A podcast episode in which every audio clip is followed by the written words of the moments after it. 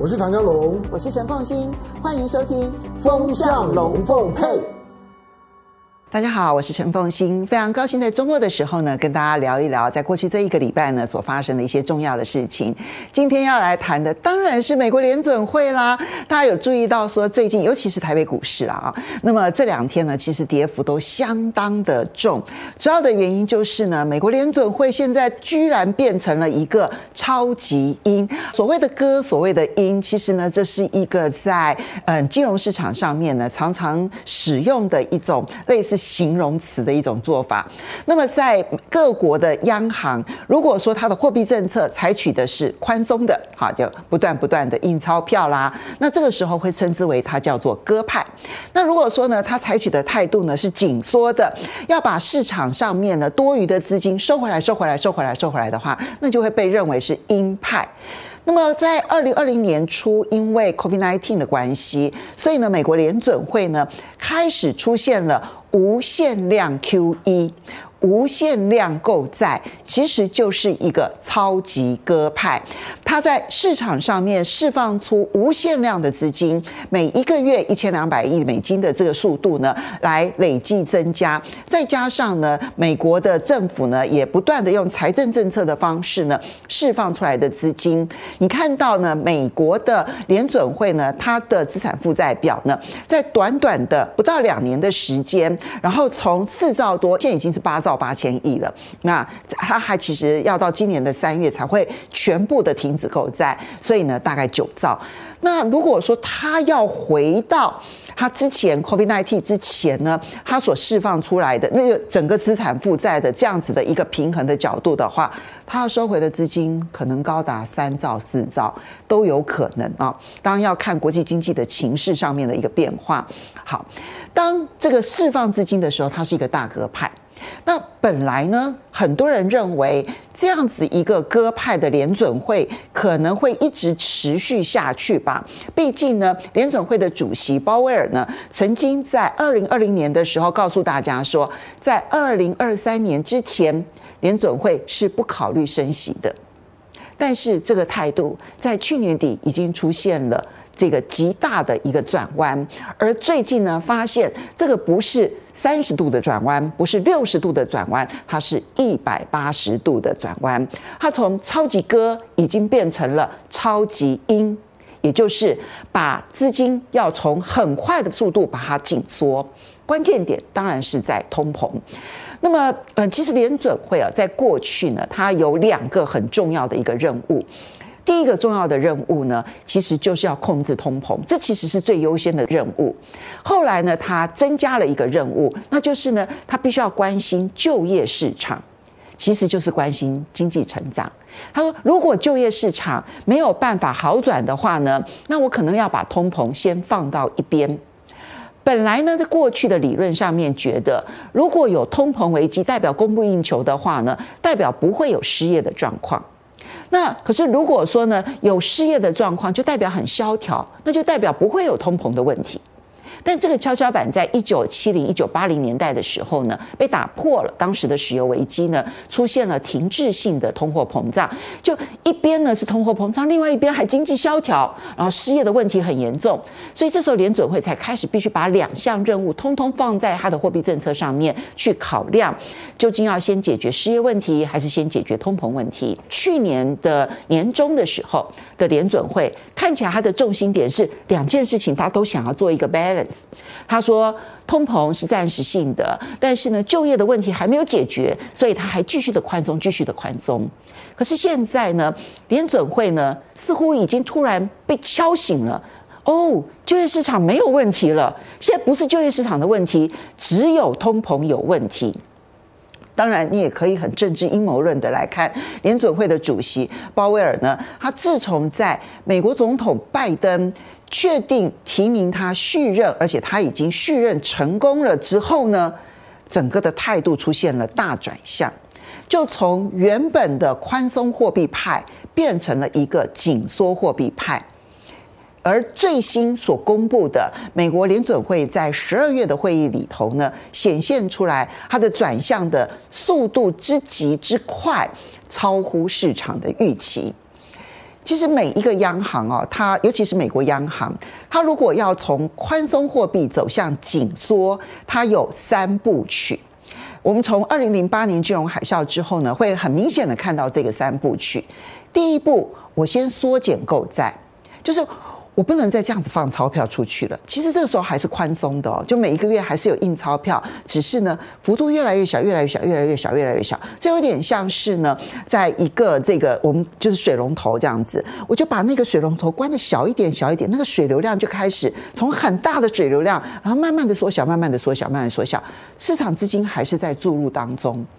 那第二步呢，就是当我整个的这个水龙头关紧了，不再注水进去之后呢，我第二步呢是升息。我利用升息的方式呢，然后呢把价格，就是存款的价格，还有放款的价格都拉高了。那这个时候呢，很自然而然的，它就会增加了存款，减少了放款，也等于是让市场的资金呢有某种程度的收敛。所以用价格来控制市场的资金的这个状况。第三步，哦，那就是最极端的。我不但呢不在市场释放资金，而且我当初呢为了要释放资金买进来的债券。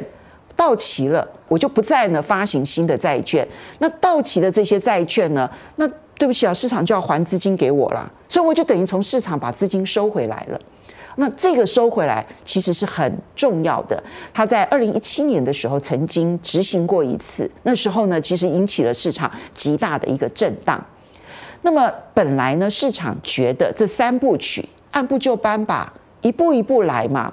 先缩减购债，然后再升息，升完息之后，隔一段时间观察之后呢，然后再紧缩这个资产啊，所谓的缩表。那按照二零零八年之后的例子来看，它这个这中间都隔了相当长的一段时间，有的时候呢，隔了一两年，甚至于隔到三年的时间。但是从最近所公布的，在去年十二月的会议记录里头来看。联准会这一次看起来是三部曲同时做，近乎同时做。在去年底的时候，其实他已经说了要缩减购债，而且呢，每一个月缩减的金额呢，大概是三百亿美元，从一千两百亿到零，很快的，在今年三月就会全部执行完毕，就是就不再购债了，也就是不再 QE 了，不再释出资金了。这一点市场早就已经接受了。而且呢，从刚开始的时候还有一点震荡，到后来他宣布的时候，市场反而是用上涨的，认为利空出尽了。那接下来呢，第二步就是升息。本来呢，二零二三年之前不升息嘛，可是呢，从去年的几次会议当中呢，按照这个他所释放出来的讯息，市场已经开始有心理准备。哦，今年可能会升息一次，哦，不对，升息两次，哦，不对，现在最新的预估是升息三次。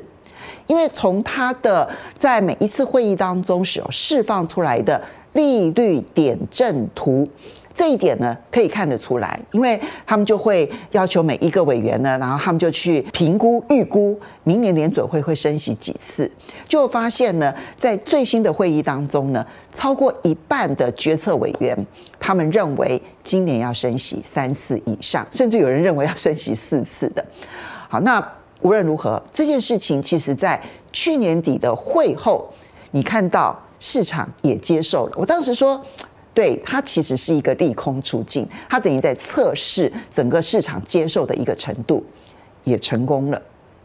但是现在没有想到的是，第三步现在来的又急又快，市场没有预期。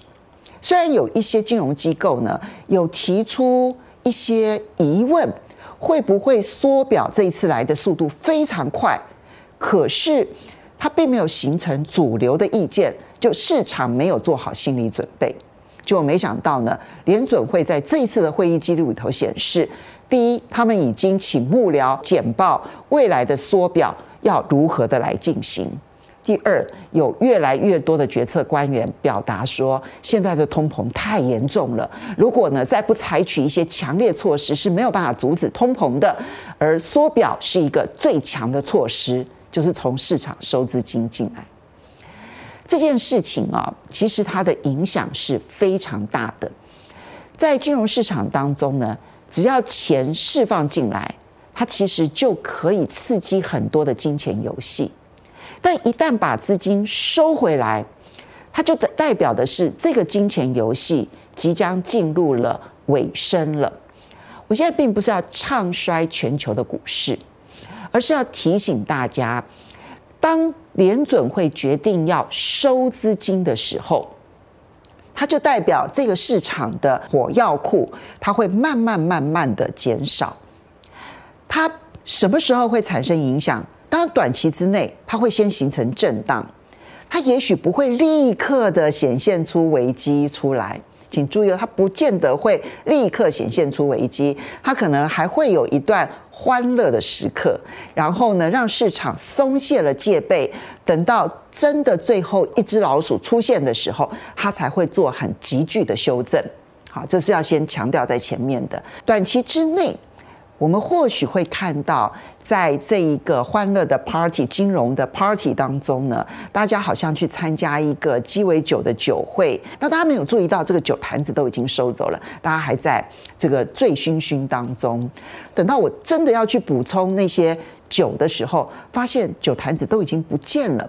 慢慢的、慢慢的、慢慢的，它就会发挥它的效应。所以我要提醒大家，或许。或许还有最后一波，但时间可能不会太久，而且它会变成经不起任何风吹草动。过去，呃，有任何的风吹草动，市场很容易用利空出尽就立刻消化掉了。但是这一次，可能就跟过去两年的经验会真的不太一样。我觉得系好安全带，做好风险意识，是现在自保的唯一的方法。我从来不会鼓励任何人去放空，因为放空其实你就整个的市场的长远来看的话，其实呢，输家多，赢家少。但是做好风险准备总是必要的。比如说，千万不要去举债，把你举债的额度的部分做一点的控制，然后呢，让你的这一个承受风险的能力要大幅度的增加。增加一点点的现金部位，让你承受风险的能力能够再往上升。这一点呢，是在联准会要收资金的过程当中呢，那么很重要的自保之道。做云霄飞车大家都知道嘛，它会有爬升的那个阶段，不不不不不不不不不不不不不，可能已经到了那个顶端附近了。系好安全带，做好所有的安全措施，未来云霄飞车就在眼前了。好，在这边呢，提醒给大家，因为这对于今年呢的全球的金融市场的影响是非常大的。全世界的金融市场要因为这一场资金的松跟紧做很大幅度的调整，每一个国家它的陡峭程度会有很大的不同，除非你对那一个国家极为熟悉、极为有信心。否则的话呢，任何外债比例比较高的国家，通通都要避开，因为一旦资金收缩，这些外债比例比较高的国家就会成为风险最高的国家。提醒大家了，非常谢谢，在周末的时候可以跟大家聊一聊。我是陈凤馨，下个礼拜再见喽，拜拜。